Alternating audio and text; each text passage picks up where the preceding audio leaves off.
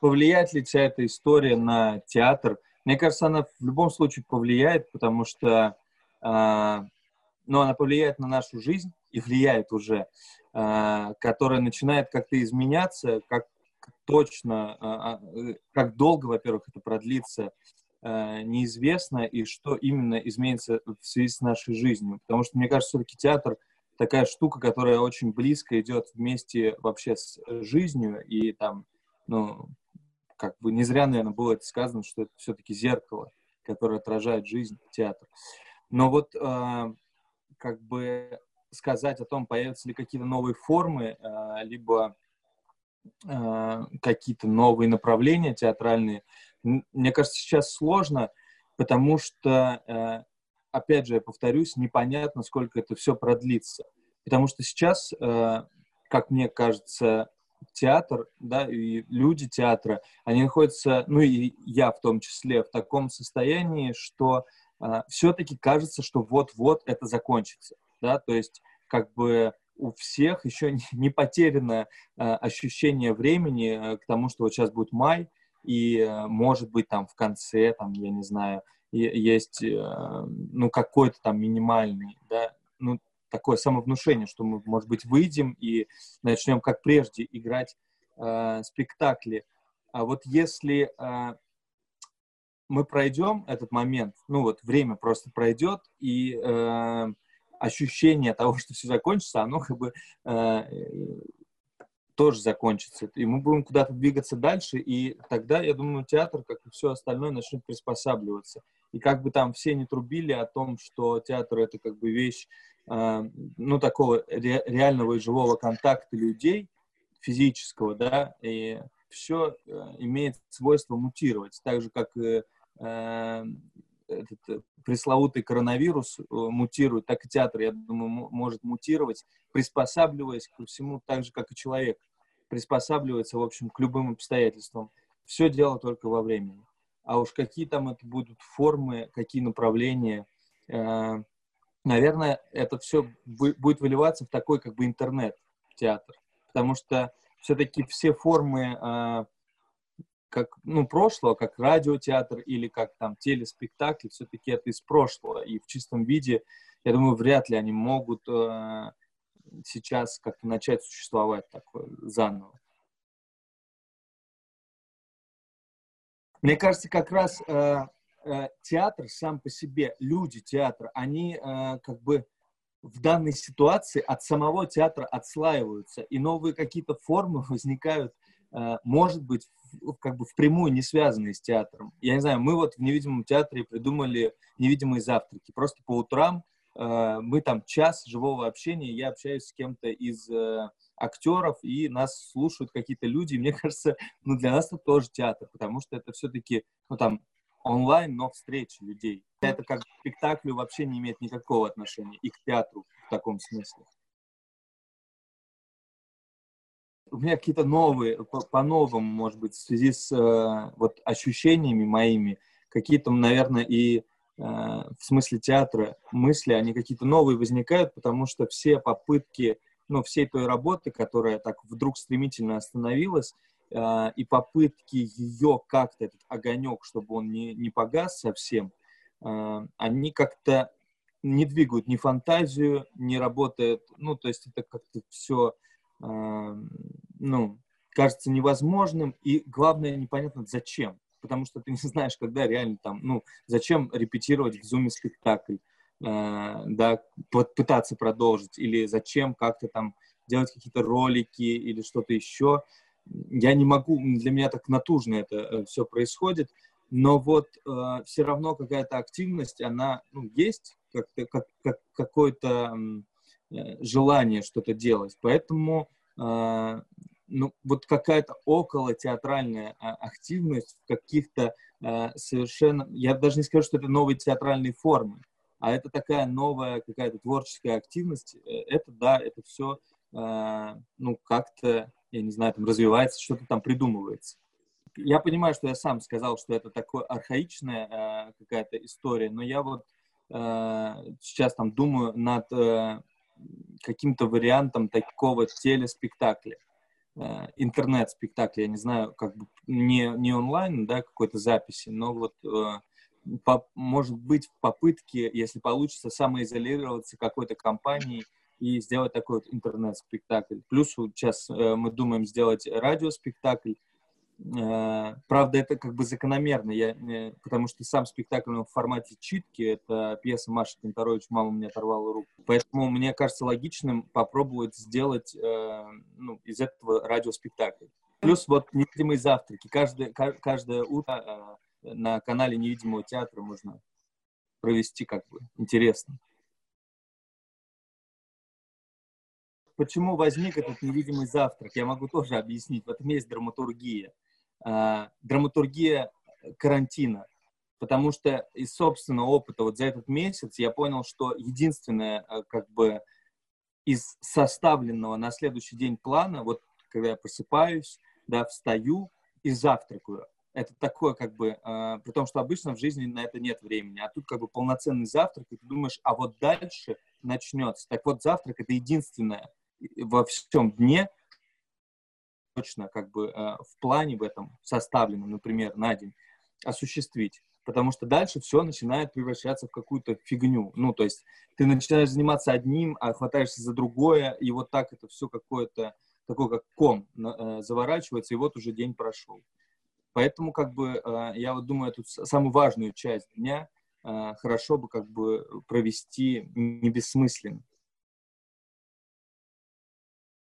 вот как только началась эта история, что я не мог куда-то да, выбираться и чем-то заниматься, у меня такое тоже возникло отупение, хотелось какую-то вот жвачку, да, э, там, э, читать какую-то фигню. Я, я еле-еле, я вот начал читать «Крутой маршрут» Гинзбург и еле прочитал. То есть для меня это какое-то было просто... Хотелось какие-то дурацкие фильмы смотреть, но у меня просто еще так совпало, что эта изоляция, все равно у меня работа не закончилась, потому что я доделываю вот э, только что доделал монтаж фильма, поэтому, а это можно было там делать э, в, в этих условиях. Поэтому у меня не было ощущения, что прям работа э, на корню прекратилась. Вот. А и еще такой момент, что мне удалось уехать за город на дачу.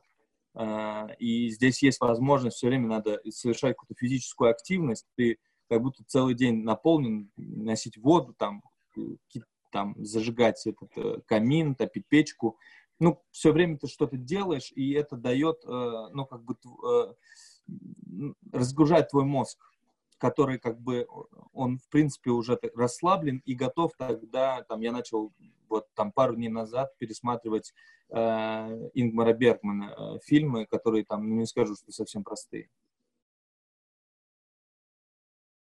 Фильм — это мой э, кинодебют, полнометражный фильм по мотивам пьесы Дмитрия Данилова «Человек из Подольска». Э, вот в феврале мы закончили съемочный процесс. Там, кстати, снимался Алекс Шлаевский.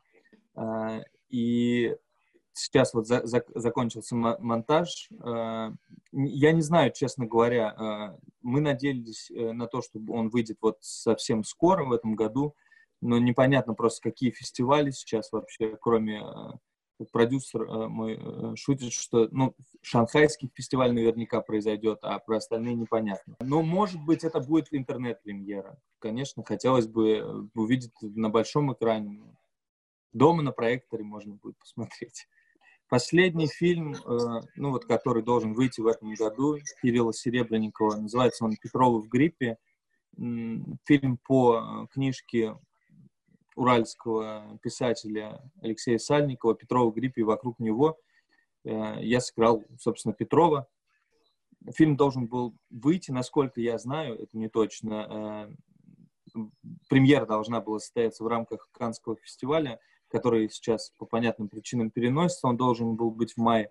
Поэтому тоже это, как я думаю, впрочем, и все остальные э, именно кинопремьеры, оно все подвисло. И вот в ожидании того, что будет дальше. Но опять же, мне кажется, что э, вот это та же самая история, как бы как и совсем. Все находятся в, такой, в таком периоде, когда, ну вот, кажется всем, даже, ну, все же всегда, ну, надеются на лучшее, а готовятся к худшему, что все это закончится. И вот, наверное, когда станет понятно, что не, не закончится так уж сразу, все начнут придумывать какие-то другие варианты выхода из ситуации, а не ждать вот этих вот э, ну, вариантов, к которым мы привыкли.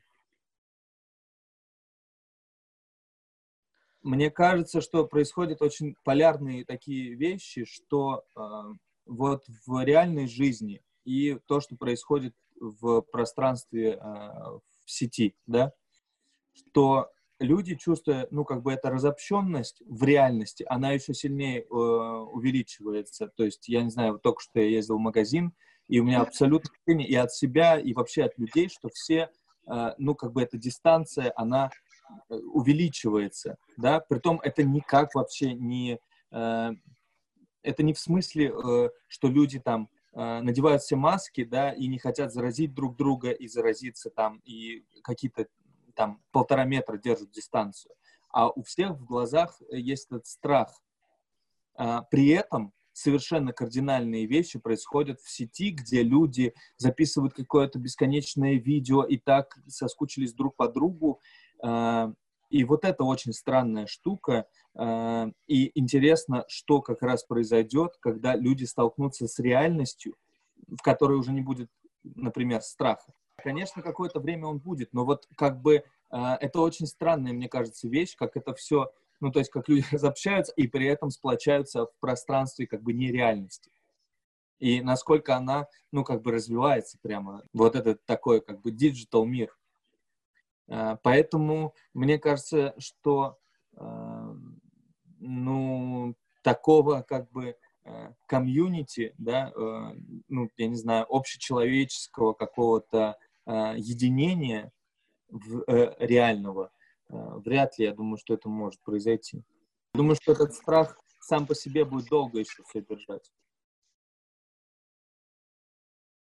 Я где-то слышал, что э, ну, скоро будет, ну, время должно было возникнуть, когда без масок будет ходить не камильфо ну, как когда-то люди в каменном веке надели на себя там эту повязку, да, потом без одежды нельзя было ходить, а потом вот, ну, что без маски как-то это неприлично будет.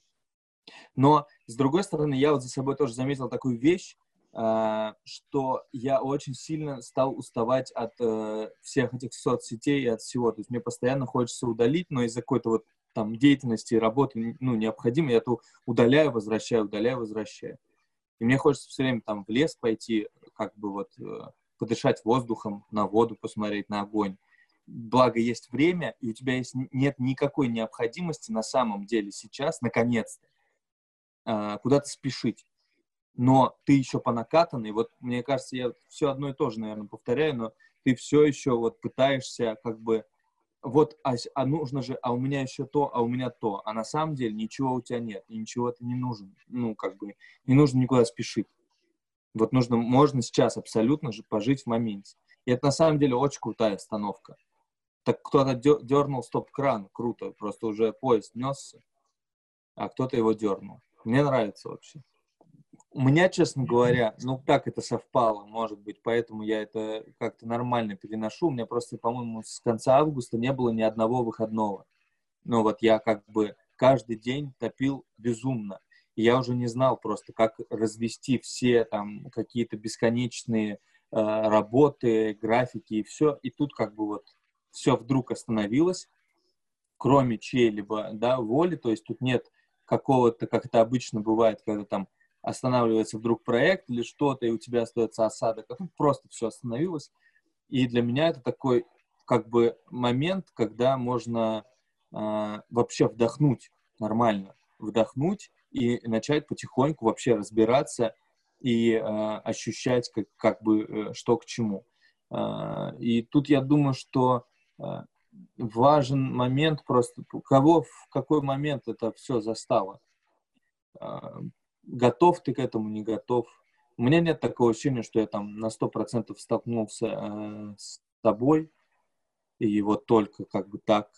Но у меня нет такого тоже. Я, конечно, понимаю, что если бы я остался один на один сам с собой в квартире, из которой я не могу выходить, то я, конечно, бы, наверное, дал дубл. А так я все-таки, во-первых, не один, и я все время как бы чуть-чуть доменяю локации. Э, и, конечно, вообще природа и возможность, ну, вот быть на даче, это как бы мелочь кажется, но на самом деле очень крутая история вот в этих обстоятельствах.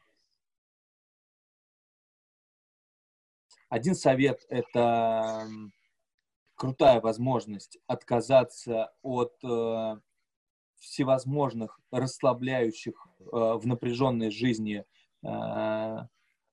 вещей, да, там, я не знаю, это, ну, мне кажется, прекрасная возможность, например, э, не курить или там, э, ну, вот, там, не пить, я не знаю.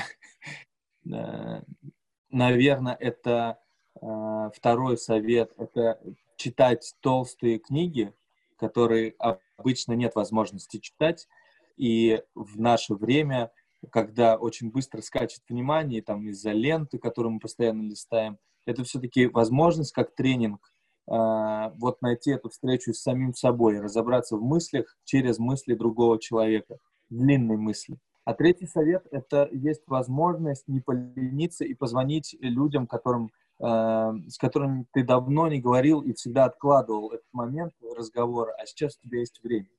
Вот, наверное, три совета. А, я прочитал «Крутой маршрут» Гинзбург, дочитал все-таки.